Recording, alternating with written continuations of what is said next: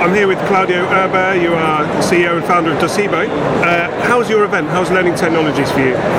Well, this event is uh, becoming bigger and bigger uh, every year. This new location is uh, amazing and a lot of attendance.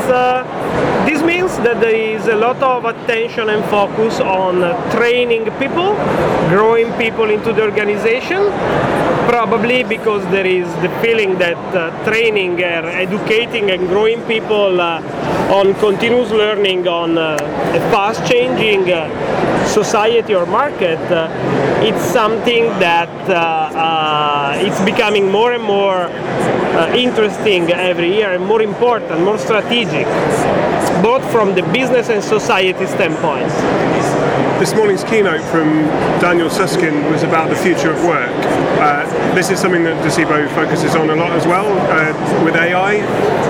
Well, uh, first of all, we don't have uh, the you know crystal ball to see what will happen in the future, just because the world is evolving so quickly where we don't know where, where we are heading to. So we needed to be uh, anti-fragile, not resilient, because being resilient means not changing yourself and your skin, but being more anti-fragile, um, trying to work uh, on uh, on new products uh, and new ideas uh, to train people in a different way.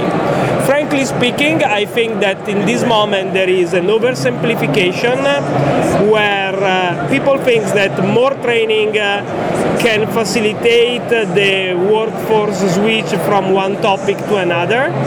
There are a lot of other uh, elements that need to be considered, like the level of stress of changing your skin every two years, and so on and so on. But on the other side, we have technologies, new technologies that can help us to train people in a different way. Uh, also, we have another complication of, of this scenario, which is uh, different ages of people which have different uh, kind of relationship with the technology.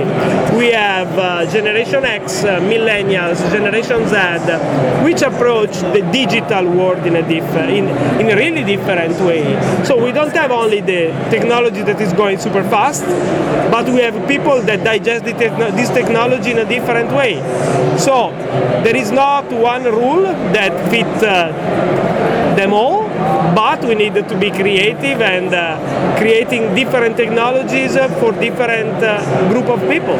So how, how do you adjust for that then, with uh, with different cohorts of people and, and, their relationships with technology? As of today, it's a good game of balance because you need to be a little bit conservative when you work with uh, Generation uh, X. Uh, so desktop training is still fine. Millennials are digesting, for example, more uh, micro learning pills, uh, video pills, because they eat and consume a lot of YouTube uh, or podcast. Uh, Generation X is super new. Probably artificial intelligence will help us understanding this learner behavior on how they learn and what they do. At the end of the day, we envision, uh, first of all, we need, uh, in order to have uh, strong artificial intelligence technologies, which Docebo is main focus, uh, we need a lot of data. So we need to learn people expectation, how people learn, how people consume technology. Based on this data, asking or begging to help uh, to the artificial intelligence understanding complex uh, environment uh, where humans probably alone cannot decode and understand. Also because this kind of environment are changing month over month. So, apart from AI, which is obviously a huge part of your development for this year, what else are you focusing on? What else is, going, is coming up in 2019? Um, Um, I'm focusing uh, on data, means uh, trying to measure the learner expectation before the learning and after in order to have uh, a good sense of the impact of the learning. Learning impact is something very interesting. I'm focusing on analyzing this data in a better way. Repo- learning reporting is not uh, enough anymore. Learning repository stores are not uh, uh, enough anymore. We need something more AI driven because we need to digest a lot of complex different data. Um, and also, of course, evolving actual products uh, which, that we have. And uh, that's it. Claudio, thanks very much for your time and have a great rest of the event.